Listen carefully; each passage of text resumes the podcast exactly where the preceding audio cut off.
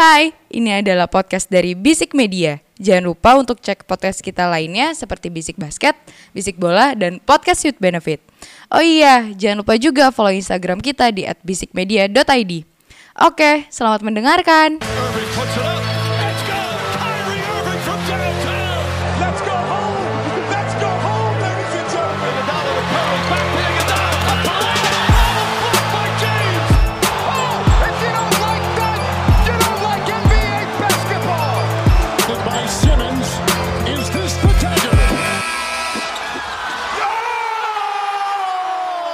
Episode seratus dua dari Bisik Basket, podcast seputar basket N B A dan juga dalam negeri yang diulas secara santai sebagai pecandu basket. Candu, candu, candu. Minal aidin wal faizin. Maafkan lahir dan batin. Selamat Idul Fitri semuanya para pendengar Bisik Basket mm, ya guys ya. Ya mulai kita terakhir kayaknya ngetek sebelum puasa. Oh enggak ya? Lo, lo get, kita uh, ngetek itu pertama itu uh, minggu pertama. Minggu pertama Minggu pertama puasa ya. Terus gue tanya sama lu, Ji, udah botol berapa? Sekarang gue mau follow up question aja nih. Jangan su- Kena berapa? Jangan dulu Kena deh berapa? Jangan dulu deh Jangan dulu nih Sama, aku tidak sesempurna itu. Panas pak, ada satu hari tuh ah, gerah banget pak. Gue di, di, di rumah ya kan, harus mm. jalan ke kantor. Mm-mm. Jadi kayak wah, es cendol seems good banget. Wah, kayaknya kacau sih, kacau. Cuman ya, kata-kata orang kok hmm. uh, apa namanya dosa diumbar-umbar nggak boleh. Apaan sih? Udah, udah, udah, udah, udah. Kenapa udah, sih? Udah, udah, udah, udah. Oke, okay, uh, uh, gimana sih? Lebaran lu kemana aja? Ya gitu-gitu aja. Gue mah cuman hmm. di rumah doang. Ah, akhirnya hmm. nanti gue rencana sih sebenarnya mau mau ke Surabayanya tuh nanti pas uh, tanggal sepuluh. Jadi Ambo, eh, ya? Enggak. Enggak, deng tanggal dua puluhan lah, dua puluhan tuh jadi. Oh, lu mau ngambil yang libur tanggal dua puluh enam itu ya? Iya, sengaja karena gue malas kalau misalnya pas lagi lebaran tuh pasti, pasti banget rame lah. Betul ya, gitu. Apa, kenapa gak minggu besok aja yang tanggal enam belas? Kebetulan, kebetulan biar ngepasin aja lah pokoknya, oh, biar iya. enak enggak, aja. Enggak, sebenarnya pas biar biar uh, uh, tanggal gajian kan. Iya, jadi Ayah. pulang udah langsung gajian. Iya, gitu. Itu. Jadi pas ceri gue gajian, let's go. Slow, gitu. slow. Lu baru pulang enggak? Biasanya kan kalau orang gue habis pulang liburan gitu. Aduh, duit gue habis enggak? Gas terus, nah, gas, gas terus, ya. gas terus pokoknya. Jadi pas, ha. apa liburan kok duit habis? Masih ada Masih dong. Masih ada gitu. dong, jangan, baru jangan, di refresh bro. Ab- masa healing-healing tapi dompet juga gak healing. Ah. Ingatkan itu juga gitu loh ya kan. Um, pokoknya buat kalian yang mudik nih hati-hati di jalan. Yeah. Eh, jangan lupa. Oke, kita ngetek ini di hari, sen- hari, hari Minggu ya. Hari Minggu. Agak maju satu hari karena uh, kita mengingat uh, besok tanggal sembilan itu Senin. Mm-hmm. Gue yakin, gue hectic, lo juga. Yeah. Jadinya kita maju. Kebetulan dan kita kan juga pasti punya tanggung jawab yang dimana Uh, tiga uh, hari, eh tiga minggu nggak ngetek ya mas ya, jadinya iya. ya. Ada beban moral, Mm-mm. gitu. Beban banget, pokoknya jangan lupa kalian Senin udah kerja lagi, coba di, di beraktivitas ke- kembali. Bodoh amat kerja lagi. Kecuali kalian ini adalah anak sekolahan yang baru masuk hari Rabu. Ah iya masih agak panjang ya libur iya, kalian ya. Betul, pokoknya. Pun juga kalau misalnya kalian berkumpul sama keluarga jangan lupa protokolnya ya yoi, guys ya. Yoi. Jangan lupa dijaga uh, pakai masker. Mm-mm. Soalnya kalau misalnya nggak pakai masker itu ntar dikatain fuck you mas sama Jimmy Butler. Oke okay, kita langsung bahas aja. Mm. Sorry banget nih kita playoff di first round kita uh, miss banget ya Zee ya. Mm-mm. Um, Tapi lagi pula juga tidak ada yang penting. Sesuai ekspektasi kita sesuai semua. Sesuai ekspektasi semua. Iya kan. Pelicans apa itu Pelicans? Siapa itu Brooklyn Nets? Kita nggak mau bahas tim itu. Iya. Orang abis disapu bersih. Iya. iya kan. Orang langsung pemainnya itu aja langsung ngeliatin temennya yang di Liga Eropa gitu. Iya. Kan. Heeh. Abis itu kayaknya kan udah udah mau pindah-pindah hmm. gitu. Ntar kayaknya udah, udah mulai. Bentar lagi mau pensi. ke Euroleague gitu maksudnya? Hah? Itu ntar kita bahas okay. di luar ini ya. Di luar okay, ini. Siap, ya. Siap, kita siap. ngomongin playoff dulu aja. Oke. Okay. Kita kita biasa seperti biasa kita akan review. Yang dimana uh, ini game uh, kita dari wilayah timur dulu kali ya. Mm. Dari game yang tadi udah kita bahas ngomong-ngomongin masker itu. Ya. Yeah. Uh, ada Philadelphia seventy-sixers against uh, Miami Heat di second round. Hmm. Uh, dimana uh, untuk saat ini nih. Di per hari Minggu ini di tanggal hmm. sembilan eh di tanggal delapan itu uh, Miami uh, Miami lagi leading dua satu. Mm. Yang dimana game terakhir ya di game ketiga di kandangnya Miami itu uh, agak terlampau jauh ya uh, kemenangannya Sixers sembilan sembilan tujuh sembilan ini hanya sekedar emang bad day-nya untuk Miami Heat aja kah, atau menurut lu emang emang Sixers ini udah mulai menemukan ritmenya sih? Menurut gua kalau dari masalah bad day-nya ya, ini masih jadi alasan nomor dua. Alasan pertama, alasan pertama utamanya adalah kembalinya Joel Embiid. Ya. Seingat gua game pertama, game kedua tuh nggak ada Joel Embiid, dan itu Harden tuh koyoan udah sampai koyonya sampai ditumpuk lima. Oke. Okay. Gitu. Jadi emang harus udah bener-bener berat banget buat Harden, dan ya gue juga ngelihat, gue suka banget sih gaya mainnya Tyler Hero di series ini ya, karena kayak bener-bener nunjukin bahwa dia apa ya, fluid banget. Dulu dia bisa, he can score from everywhere. Terus juga ya bisa menjadi pilihan dari bench gitu loh, mm-hmm. karena kan dia kan juga uh, shout out juga karena dia udah dapat apa six man of the year juga kan, dan menurut yep. gue ya worthy banget sih, dan yep. gue lihat di series ini selama playoff ini Tyler Hero benar-benar konstan mainnya, stabil, nggak nggak nggak kadang-kadang jelek, kadang-kadang bagus gitu. Gue benar-benar suka banget yeah. karena dia stabilnya itu. Iya yeah, ya yeah. uh, di, di di yang tadi sebelum kita bahas juga di sebelum kita mulai rekaman ini, tadi kita bahas bahwa uh, Tyler Hero kan dia bermain dari dari bench ya. Mm. Mungkin itu adalah salah satu faktor yang dimana mungkin dengan uh, ketidak konsistenannya dia di beberapa musim terakhir, yes. seakan-akan uh, mungkin Spurs menempatkan oh, kayaknya nih anak kalau misalnya gue taruh sebagai Uh, six man nih yeah. kayaknya works deh, dan ternyata yeah. terbukti gitu loh. Karena juga yang gue lihat uh, justru bau bau baunya ini ya, yang yang per, permainannya yang kurang mencolok ini justru gue lihat dari Kyle Lowry. Yeah. Gue nggak melihat Kyle Lowry sebagai jenderal lapangan ya. Gue nggak tahu apakah emang role tersebut udah dikasih ke Jimmy Butler yeah. atau yeah. ke Bam, atau jadi dia kayak lebih ke ngelepas aja dan hmm. lebih kayak facilitating. Tapi menurut gue uh, Hit expect something dari Kyle Lowry, walaupun nggak cuman ini doang, nggak cuman dari sisi apa leadershipnya doang yep. gitu loh. At least lu lu bisa bantu dari poin atau nggak dari apa? Betul. Gue nggak melihat dari poinnya, dia udah cukup bagus sih. Betul betul menarik. Uh, dan juga dari sisinya Sixers pun sendiri, hanya Tobias Harris di game ketiga ini yang tidak mencetakin double digit hmm. dari starting five gitu loh. Uh, Danny Green sur- surprisingly dua puluh satu poin. Yeah. Kayaknya lagi wangi gitu loh. Dan Tyrese Maxey yang ini yang gue harapkan dari Tyrese Maxey, yang dimana dia uh, sebagai point guard juga, dan ya sebagai titelnya point guard juga harus bisa mendulang poin juga, nggak hanya bergantung yeah, dengan Embiid. Dan juga ya James Harden memang kewajibannya hmm. dia ya sebagai all star player ya harusnya membantu lah. Harus hmm. kalau bisa harus menjadi second second scoring option nih gitu loh. Ya yeah. kayak gitu sih. Dan ya kalau misalnya dari Sixersnya pribadi ya gue ngeliatnya ya oke-oke aja sih, dan balik lagi Joel Embiid memberikan hawa segar banget buat uh, Sixers juga, dan bisa bener-bener apa ya, beda gitu loh. Maksudnya ya kemarin-kemarin Bam Adebayo siapa yang mau ngelawan gitu yeah. loh. Sekarang mm. udah ada Embiid ya, mm. sampai bahkan yang gue kaget Dwayne mm. Dedman aja kepake di Betul. Hit gitu loh. Maksudnya Betul. Paling gue biasanya kirain kayak Max Strus gitu-gitu, cuman yep. itu, itu itu aja gitu loh. Dan mm-hmm. apa ya untungnya sih gue ngeliat kayaknya kalau Tobias ini lebih ke arah ngacak-ngacaknya ya, karena kan dia jatuhnya uh, apa ya wing wing player, tapi uh, size-nya cukup gede. Sedangkan pemain-pemain Heat itu semuanya gua akuin agak-agak kecil-kecil semua, even yeah. even Bam Adebayo pun kecil yeah. loh jatuhnya. Yeah. Gitu sih. Gue setuju uh, untuk sebagai Tobias mungkin he knows his role gitu loh. Mm. Um, mm. Karena statistiknya di sini dia sembilan poin, sepuluh rebound yeah. dan delapan assist. Menurut gua itu statistik yang yeah. yang cukup sebagai all around, uh, all around player, yang yes, dimana menurut yes. gua ya, ya lu nggak menonjol gitu, mm-hmm. tapi lu ada di saat membantu tim membutuhkan tim. Lu gitu, ya, iya makanya menurut banget. Gua kayaknya uh, ini Sixers nih komplit lah untuk di game ini loh. Menurut gua, ya. menurut gua semuanya bisa berperan serta dan bisa bermain bagus gitu loh. Uh, untuk di game keempat, akan tiga satu atau dua sama? Kayaknya masih dua sama sih. Dua sama. Gua nggak ya? Tahu kenapa Sixers itu sangat-sangat digdaya banget kalau misalnya di home. Mm-hmm. Gue akuin Embiid tengeknya jadi keluar gitu loh.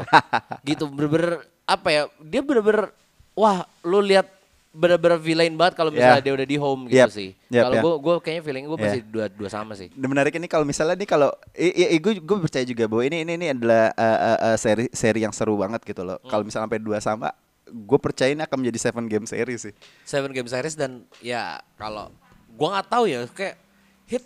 Kalau misalnya Hit ini di sini bisa menang, yeah. udah pasti abis. Kalau tiga satu ya? Ya, kalau tiga satu udah pasti. Soalnya nextnya di game kelima yes, kan di. Yes. Oke, okay. Selanjutnya, game selanjutnya uh, Mil- lagi. Apa lagi? Karena Alex Polstra bukan Doc Rivers. Kalau udah leading tiga satu. Aduh. Thank you sih. Thanks for reminding. As ternyata untuk sebapuk apa Doc uh, Rivers. Enggak. Tapi kan udah Mas, enggak, sorry. udah enggak. Next uh, head coach of Los Angeles Lakers. Alah, ini lagi. Banyak mimpi. Gak bercanda, bercanda, bercanda, bercanda. Oke, di uh, seri selanjutnya masih tetap di wilayah timur. Uh, Milwaukee Bucks melawan Boston Celtics. Uh, sebelumnya dua kosong ya? Iya. Eh, iya sebelumnya iya dua kosong ya? dua kosong. Eh, enggak enggak. Eh, enggak. Sebelumnya satu. satu sama, Bro. Satu sama, satu sama. Sekarang yang, uh, di game ketiga dimenangkan oleh Bucks seratus tiga seratus satu. Tadi kita sempat nonton gamenya. Iya. Uh, menarik banget, uh, tight game ya. Gue gue gue gue gue melihatnya gimana ya? Bucks ini seakan-akan uh, hilang arah, hilang arah dan juga ada satu momentum yang dimana mereka tuh kayak nggak sebagai tim yang kemarin defending juara, champion ya. Iya, gitu loh. Oh, mungkin karena faktor di sini Middleton nggak ada. Middleton nggak ada, ya betul, betul. Middleton itu itu nggak ada. Balik lagi, Middleton adalah closure yang terbaik yang dimiliki oleh Bucks yang bisa nge- memberikan apa ya sesuatu lah.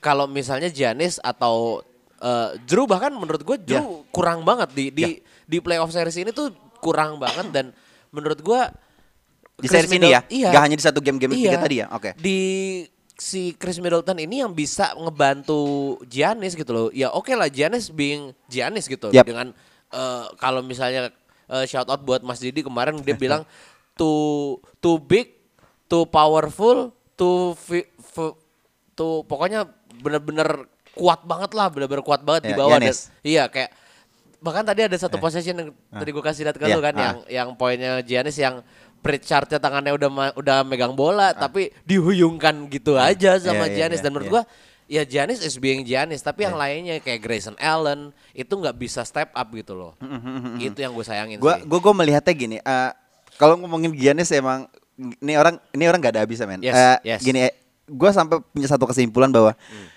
ada nggak sosok yang satu orang kita nggak bisa karena kita ngeliatnya tadi di beberapa possession huh. ini orang dijaga dua tiga orang aja nggak nggak nggak yeah, yeah, ketutup yeah, yeah, yeah, yeah, yeah. tetap masih bisa poin gitu loh. Atau gue sampai satu kesimpulan ada nggak satu orang yang bisa ngalahin dia bisa benar-benar stopping Giannis one on one gitu loh dari Boston nggak siapapun gue sampai gue luas aja ya nggak oh, nggak harus dibahas semuanya semuanya siapa gitu maksudnya siapa gitu yang bisa jaga Giannis gitu DeAndre Ayton no siapa Giannis sendiri.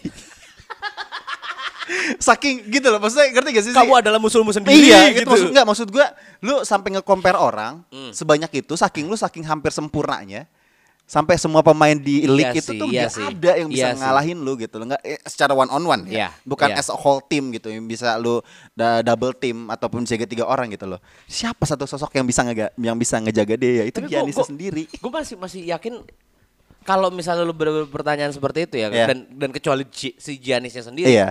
mungkin bahkan Giannisnya sendiri kan ya bingung juga gitu loh. Anjing jago juga gue ya. Gitu. Ternyata narsistik. Iya. Lucu. Gue gue mengangkat dikit gue mengangkat lagi. Tadi gue ngeliat di Sports Center ini, oh. ini lucu banget. Apa? Dia lagi di conference gitu kan. Eh lagi lagi eh, biasa apa namanya lagi diwawancarain gitu. Uh, biasalah after game gitu kan. Uh, after uh. game conference gitu kan. Terus habis itu si Giannisnya Uh, ngomong gini, uh, eh gue pengen komentarin. Bukan dia ditanya bla bla bla bla bla bla. Mm. Habis itu dita- habis itu dia ngomong, eh kalau misalnya gue ngekomen uh, wasit, gue didenda berapa sih? Berapa sih? Sepuluh ribu, dua puluh ribu.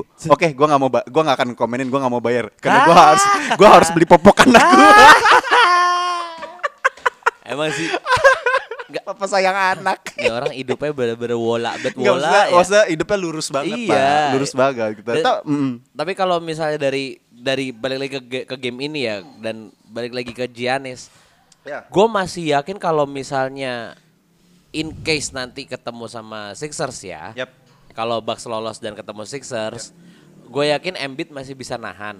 Tapi itu akan memberikan ruang yang sangat besar bagi Brook Lopez yep. atau Bobby Portis yang yang mana juga posisinya apa size, secara size juga gede juga yeah. gitu loh mm-hmm. itu sih. Tapi di, uh, untuk dari sisi Boston Celtics sendiri, gue ngeliat di game ketiga ini uh, yang men, yang menonjol hanya Jalen Brown dan yeah. uh, Al Horford. Tatum gitu lagi loh. Off night. Tatum lagi lagi gue nggak tahu, gue malah dia gue mikirnya dia malah nih orang main apa enggak sih sampai kayak invis banget gitu loh. Iya. Yeah. Nggak nggak se nggak memiliki kontribusi seperti dia ya, di regular season gitu. Karena kontribusinya lagi diambil sama Dus, anaknya. Oh, iya. Lagi di spotlight tuh, lagi under spotlight soalnya anaknya. Jadi kayak kayak kayak Steph Curry, eh Riley Curry ngambil. Nggak, nggak. Tapi maksud gue gini lah. Uh, Ini kan ini ke, di beberapa episode terakhir kan kita yeah. sempat bilang bahwa sebelum playoff itu kita juga udah ini Boston Celtics sebelum eh, setelah All Star Game ini mereka tracknya sangat bagus banget, yeah. maka mereka bisa sampai sekarang di peringkat dua wilayah kan. Nah um, balik lagi ini peran sertanya menurut gua ada dari Jason Tatum itu sendiri. Tapi yes, kalau misalnya betul. di Jason Tatum sendiri ini untuk di second round ini di semi ini dia nggak nggak maksimal, mm. ini yang gue khawatirin dari awal. Lu ya lu bau aja gitu, nggak nggak nggak akan mendapatkan apa-apa gitu. Jujur, tapi jujur Jason Tatum ini selama di apa ya di beberapa game awal itu sebenarnya bagus, nggak mm-mm. nggak bener-bener off banget gitu. Yep. Seenggaknya masih bisa berkontribusi. Cuman mm-hmm. ya ini it's just one game dan lu masih punya beberapa game sisa untuk mendapatkan ya.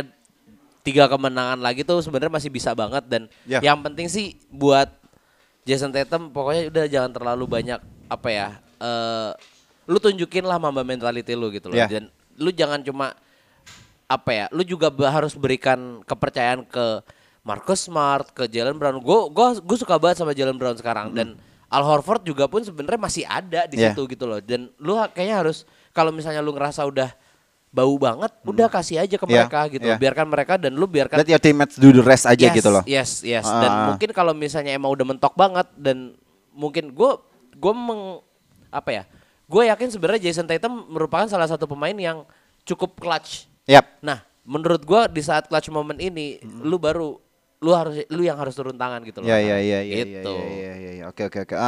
Ya it's okay you had a bad night gitu, yep. tapi karena it's a playoff ya yeah, let's yeah. Uh, bounce back as yeah. soon as possible sih secepatnya. Makanya buat gua kalau ya ini udah dua satu apalagi ini next di game keempat lu main masih main di Bucks gitu. Mm. Kalau misalnya lu nggak bisa menang di game keempat ini ya Yaudah. agak berat sih. Iya, berat agak banget. Berat. Uh-uh. Apalagi lu lawannya Giannis si lawan dia sendiri gitu. Iya, kalau bisa Giannis di cloning aja. Iya, dan ini sama match up antara oke okay, di round pertama yep. Jason Tatum mungkin bisa ngeredam K D. Kayaknya mm-hmm. kalau di si series ini gue gak yakin dia bisa sih. Yeah.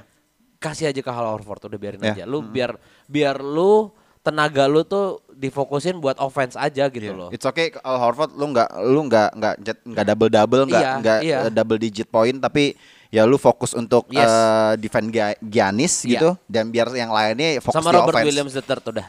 Iya, karena kata kita ngeliat beberapa di beberapa position sering banget match uh, ini ya mismatch ya. Iya banyak banget. Sampai Jalen Brown tadi jagain Giannis sudah nggak tahu mau kemana. Jalen Brown sama Pritchard kayak udah.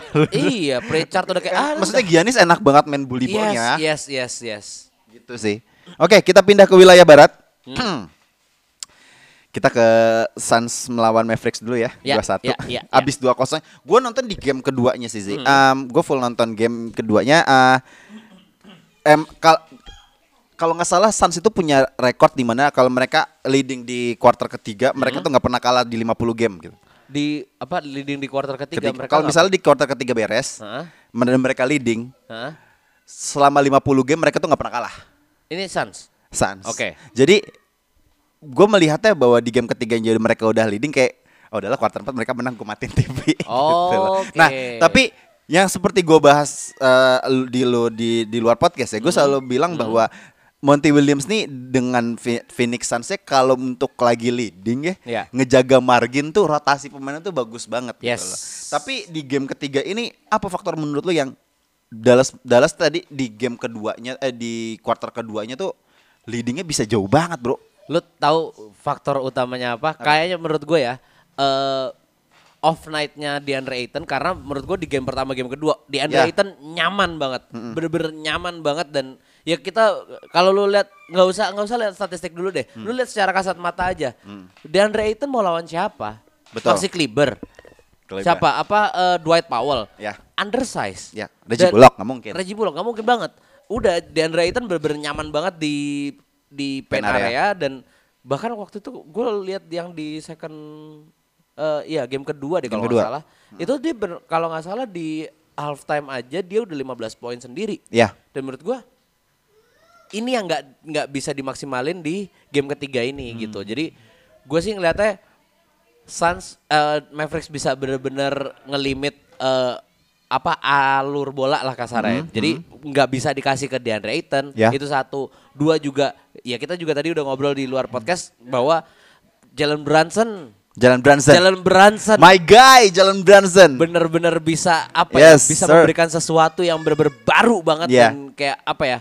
Enggak enggak mungkin enggak baru banget tapi yeah. kayak dia bener-bener bisa menjadi X factor dari Betul. game ini gitu. Loh, di game ini. Uh, tadi udah ngomongin Jalen Brunson ya. Gua untuk uh, kita mundur sedikit, gue melihatnya bahwa gini, Dallas Mavericks ini kan ya oke okay lah.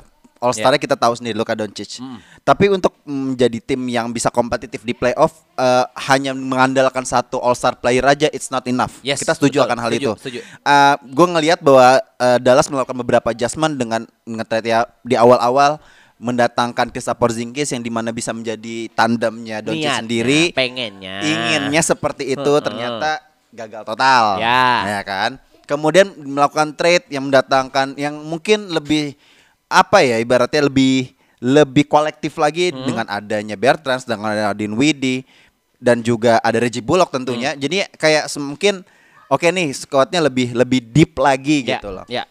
Tapi itu pun juga kayaknya nggak cukup gitu loh. Tetap aja kita akan melihat selalu uh, lagi, rotasi permainan Doncic lagi Doncic lagi gitu loh. Dan melihat ada sosok-sosok yang bernama Jalen Brunson ini, gue memberikan har- dapatkan harapan gitu loh untuk Dallas Mavericks untuk bisa melangkah jauh gitu loh. Sebenarnya gue uh, kalau dilihat kalau sebagai kita ngomongin harapan ya, yep. gue sebenarnya berharapnya bukan di Jalen Brunson justru. Jadi gue berharapnya di Dwight Powell karena menurut gue Dwight Powell itu sebenarnya pem- come on man, Dwight man. Powell, bro.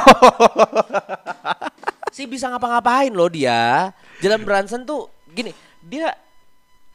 Gue akan langsung meng- menutup apa ya? Podcast ini. Bukan dong. Intinya dia tuh jelek banget kalau misalnya di apa? defense.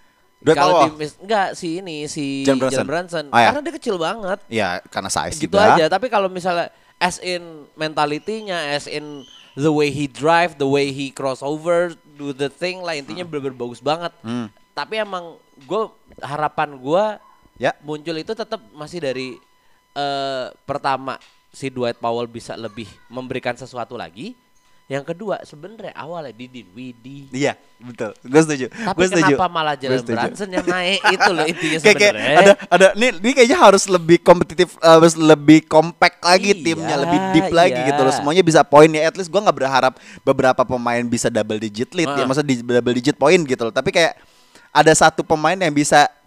Oke okay deh, kalau misalnya nggak ada Doncic di lapangan, rotasinya bagus lah. At yeah. least bisa ngejaga ritme gitu. Jason Kidd bisa mencari caranya kayak gimana gitu mm. loh. Tapi ternyata tiba-tiba ada satu nama, satu orang out of nowhere, Jalen Brunson.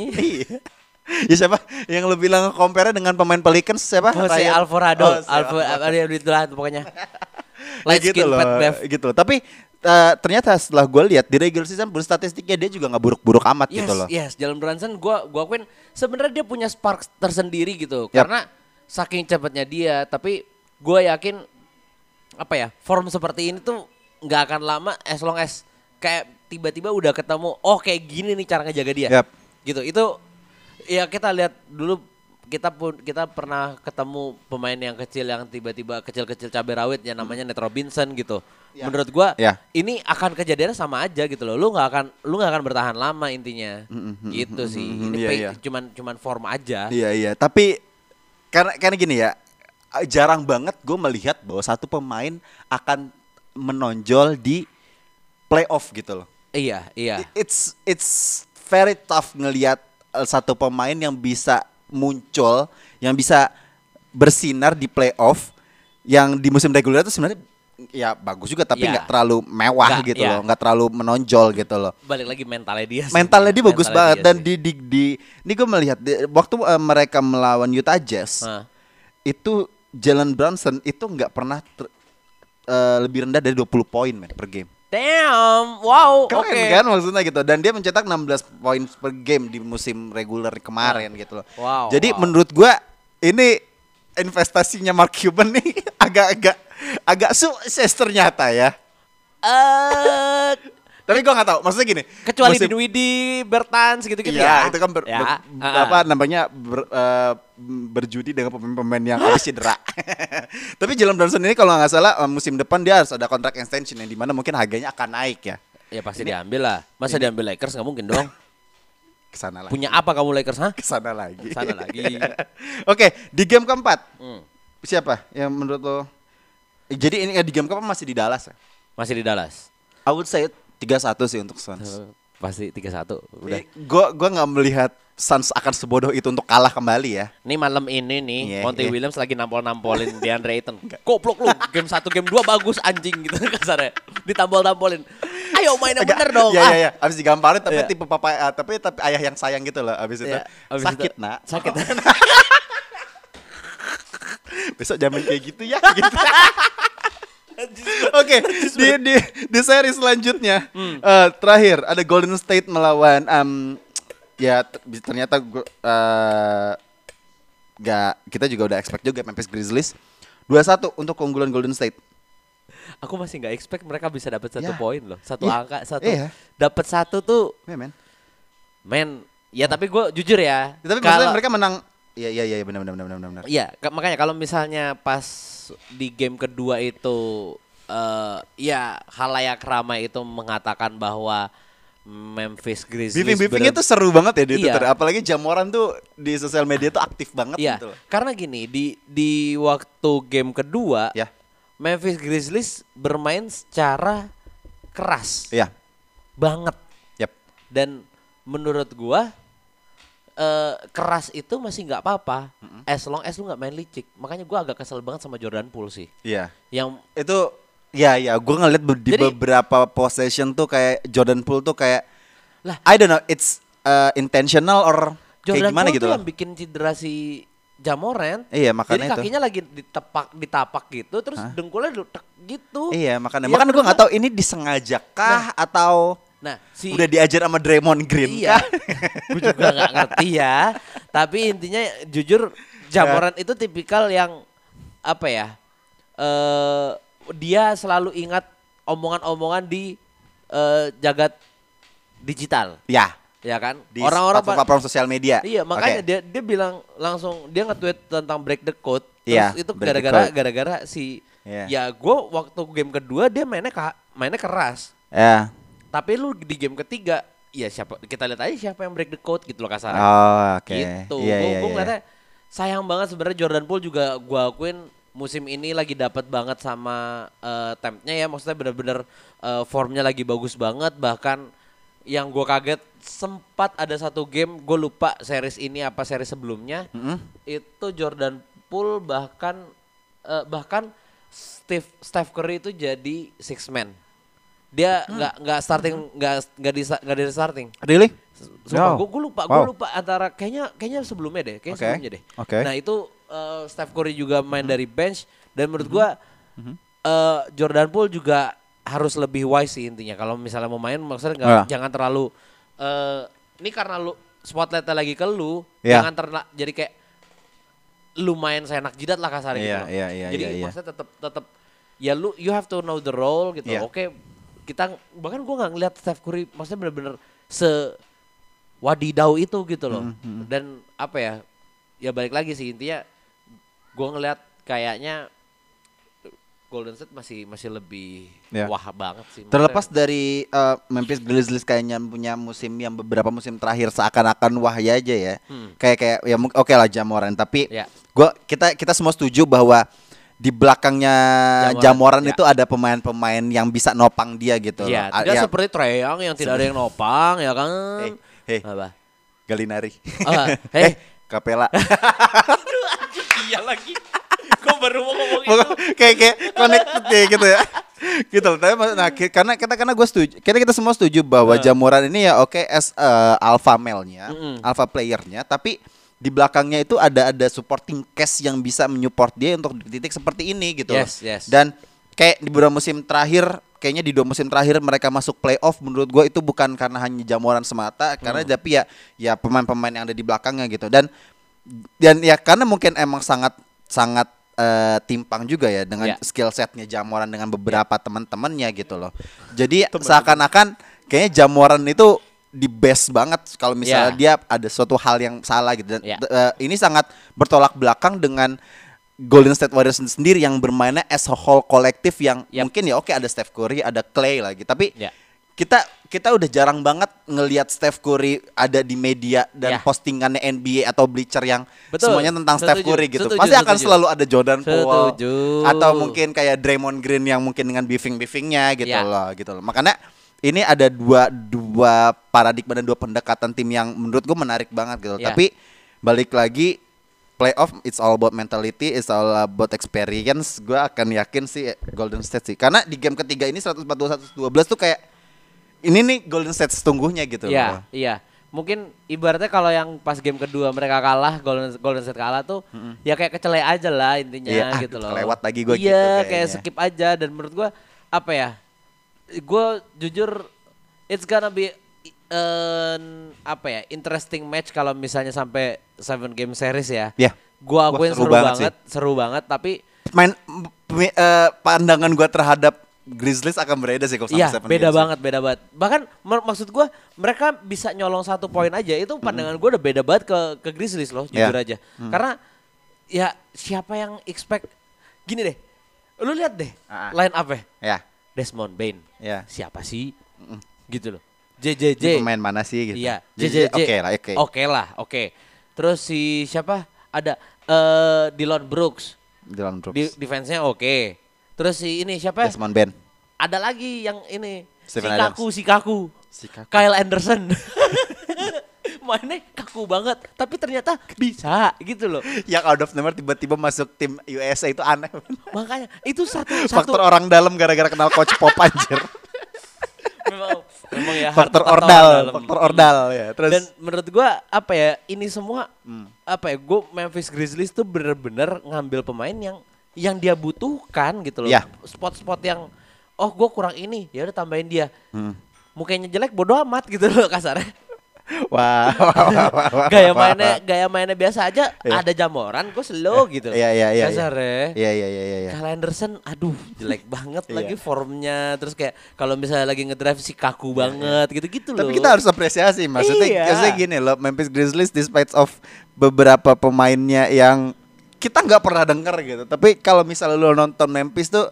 Eh dia bisa ngebantu Ja Morant loh. Eh iya. Tiba-tiba tim ini kok bisa menang gitu loh. Iya, itu kayaknya yang ibaratnya tuh konsisten ka- yang harus kalo, bisa dijaga gitu. Kalau Grizzlies tuh iba, gue ibaratkan tuh ibaratnya kumpulan para pemain figuran gitu, ya kan? Aduh iya. Aquaman juga ada lagi di situ kan? Aquaman lagi. Jason Momoa versi atlet. Ya ya ya.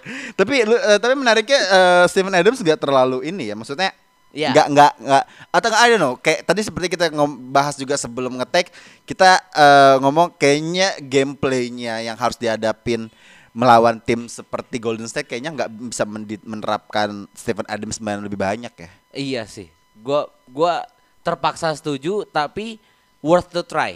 Iya. Ngerti nggak? Jadi mm. coba aja lu mainin Steven Adams dari mm. awal dan gimana ya?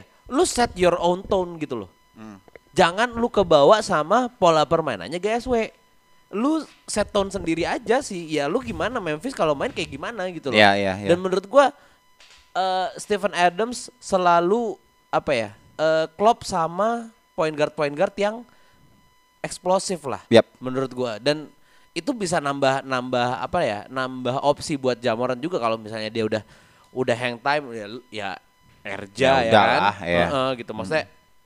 dia masih punya opsi selain dia ngabisin sendiri dia juga bisa kasih Steven Adams gitu, banyak opsi sih dan iya. dan dan juga ya kayak tadi Donald kita bilangin Dillon Brooks, Desmond Bane yeah. itu pemain-pemain yang bisa scoring juga dan kayaknya yes, di regular season yes. juga mereka sebagai pendulang poin yang secara bergantian membantu Ja Morant untuk bikin Memphis melangkah jauh sih. Yep. Kayak gitu. Oke. Okay. Di game keempat juga. Ini, ini sebenarnya pas banget ya semuanya baru ber- kita nge-tag di hari Minggu ini pas banget semuanya pada baru selesai game tiga ya. Iya. Gue berharapnya ya. Berharap. Harapan ya. Ini sama ini, ya, ini ya. bukan bukan bukan bukan analisa ya, tapi okay. harapan, harapan harapannya udah sama. Tapi sama kayak, ya. Kalau berdasarkan logika dan hat, logika gue kayaknya tiga satu ya. sih. Ya. Soalnya masih main di Golden State. Iya. Yeah. Kayaknya tiga, aduh berat sih. Berat. Dan dan dan lihat sampel dan even even ini uh, satu sampel size yang cuma satu game doang ya. Yeah. Tapi lu bisa kalah tiga puluh poin itu kayak yeah. Nggak bisa sih. Jauh, jauh. Jauh, jauh sih. Banget, jauh banget. Krusial uh, momennya adalah di game keempat ini sih. Kalau misal uh, di game empat besok, kalau misalnya Ja Morant masih Ja Morantnya kayak cedera dan Golden State bisa menguasai game keempat, yeah, it's gonna be over for Memphis sih. Ya. Yeah. Ya, yeah, kelar, setuju ya, kelar, setuju kelar, ya. Oke, oke, that's it for N B A. Kita bahas dikit aja tentang yeah. Indonesia sedikit. Ah, hai, udah ayo. Mau SEA Games. Ayu, ya kan? Ayu. Kemarin kalau yang bolanya kan kalah telak sama tuan rumah. Aku tapi aku seneng. Aku kecewa, Pak. Tapi aku seneng. Aku masak sakit over. Hati, aku, sakit aku masak hati. Over. Terus, ini termasuk dikit. Gue pengen cerita aja. Gue pengen cerita. Apa, dia apa, udah kontak gue aja. Gue gue ngechat cewek gue kan. Uh. Aku sakit hati nih, aduh kenapa gitu kan, dia bilang, uh, dia bilang gitu uh, kan, Indonesia kalah, dia bilang, uh, lagian bego, ngapain dukung timnas Indonesia, udah tahu kalahan, gue malah bukannya dapat dapat dapat treatment bagus malah makin di abuse, udah tahu kalahan, kalahan, masih aja kamu berharap dengan tim apa apa, aduh. Ya dikecewakan dengan, ya Allah. Oke oke oke, enggak, kita Gimana fokusnya ke, ya, ya iya, kita kita fokusnya ke basketnya aja hmm, ya. Hmm. Uh, di SEA Games itu ntar uh, kita akan bermain di tanggal dua belas Mei kalau nggak hmm, salah. Hmm. Sam, uh, iya iya. Squadnya sudah dari mulai ya, udah, iya. udah keluar kan? Udah keluar. Kita akan bermain di lima lawan lima dan juga ada tiga x tiga-nya juga.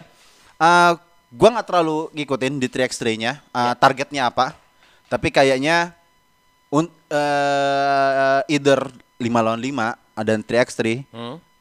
Silver is a uh, harus udah realistic, harus lah, realistic udah harus, udah harus. Achievement gitu. Tapi kalau misalnya ada gold, gue gue gue tetap yakin akan gold gitu loh. Ya. Karena uh, di beberapa pertemuan kita ya oke okay lah, kita ketemu di di uh, di tiga edisi terakhir ya. Kita selalu dikandasin sama Filipina gitu loh. Yep.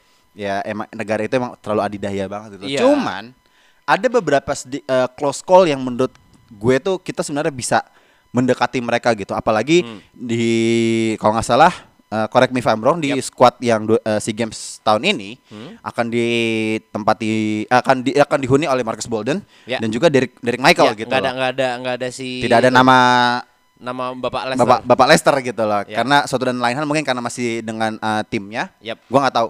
Tapi ini menjadi hal yang segar buat gua gitu loh. Hmm. Dan uh, di forward kita, di pemain empat dan pemain lima kita, kita dapat uh, nuansa yang baru. Hmm.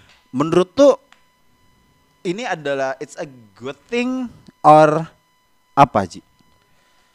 Ya balik lagi ya kalau buat gue it's all about ini sih chemistry sih. Yeah. Ya gua nggak yeah. tahu apakah ya karena yang kita obrolin waktu itu sama Mas Didi juga ya. Yep. Yang apa terkait sama apa yang kejadiannya pas Prosper itu yep. dan menurut gua kalau misalnya chemistry dengan Prosper nggak bisa di apa ya nggak bisa dibenahi gitu ya ya I guess this is the right move gitu loh. Cuman balik lagi as in timnya secara lu tim playnya lu bertemu dengan pemain yang baru lu hmm. harus apa ya kayak adaptasi lagi, oke oh, gini dia mainnya. Dan gak cuman dari timnya doang, tapi di, dari Marquisnya juga gitu loh. Ya Marquis, ya sorry itu saya ya, maksudnya dia sering ketemu pemain-pemain luar gitu. Hmm. Dia ketemu, dia main sama pemain-pemain Indo, cara mainnya juga beda. Itu yep. yang dia harus harus adjust. harus adjust lagi gitu loh. Dan gua sih punya harapan, tapi mungkin gak ter, gak sebesar waktu ada Prosper karena uh, Prosper is a, ya gua bisa bilang talented big man ya, bisa yep, gue bilang talented yep. big man banget. Dan Marquis secara size nggak sebesar itu, though. But he's young.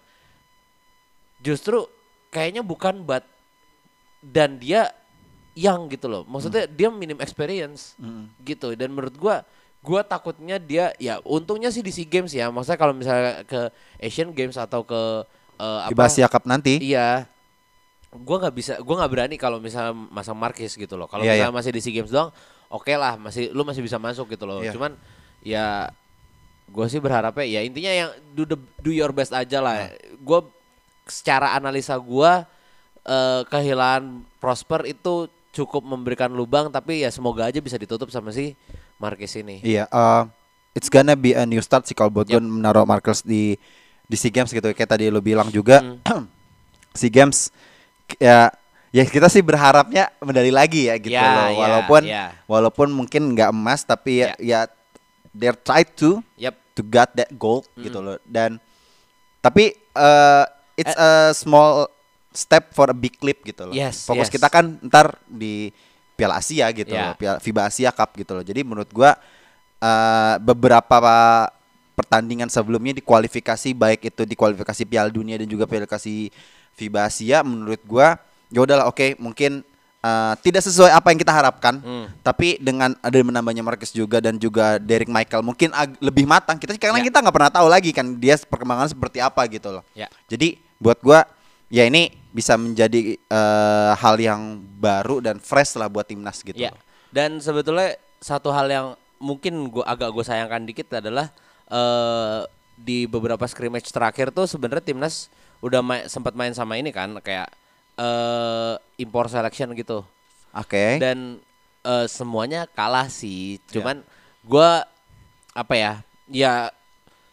Gue gak, mem- gak mau ngeliat kalahnya, tapi semoga dari kekalahan-kekalahan tersebut lu hmm. ada yang bisa lu hmm. ambil apa ya poin plusnya lah gitu yeah. kasarnya gitu. Setengahnya di game ke waktu itu game yang keduanya itu setengahnya Marcus Bolden udah dua puluh poin, lima belas rebound dan which is hmm. ya itu yang selalu diharapkan sama kita gitu yeah. loh. Hmm. Semoga aja nanti uh, pace-nya bisa segini terus gitu lah kasarnya. Yeah. Gitu. Yeah. Um. Kalau misalnya uh, Sixers itu, kalau kalau Sixers itu gue udah I don't care about their trusting the process gitu. Yeah. Tapi kalau misalnya timnas, yeah. we always believe the we process believe, gitu, yeah. ya kan? Oke, yep, oke okay. okay, kita lihat aja nanti SEA Games hmm. kayak gimana. Mulai pekan pekan ini kayaknya. Pekan, ya, pekan ini, ini kalau nggak salah. Ya, yeah. yeah, makanya ya stay tune aja untuk hmm. timnas selalu dukung. Oke, okay. okay, that's it for this episode seratus dua. Gue Dimsu, gue Ramzi. Signing out. Bye bye.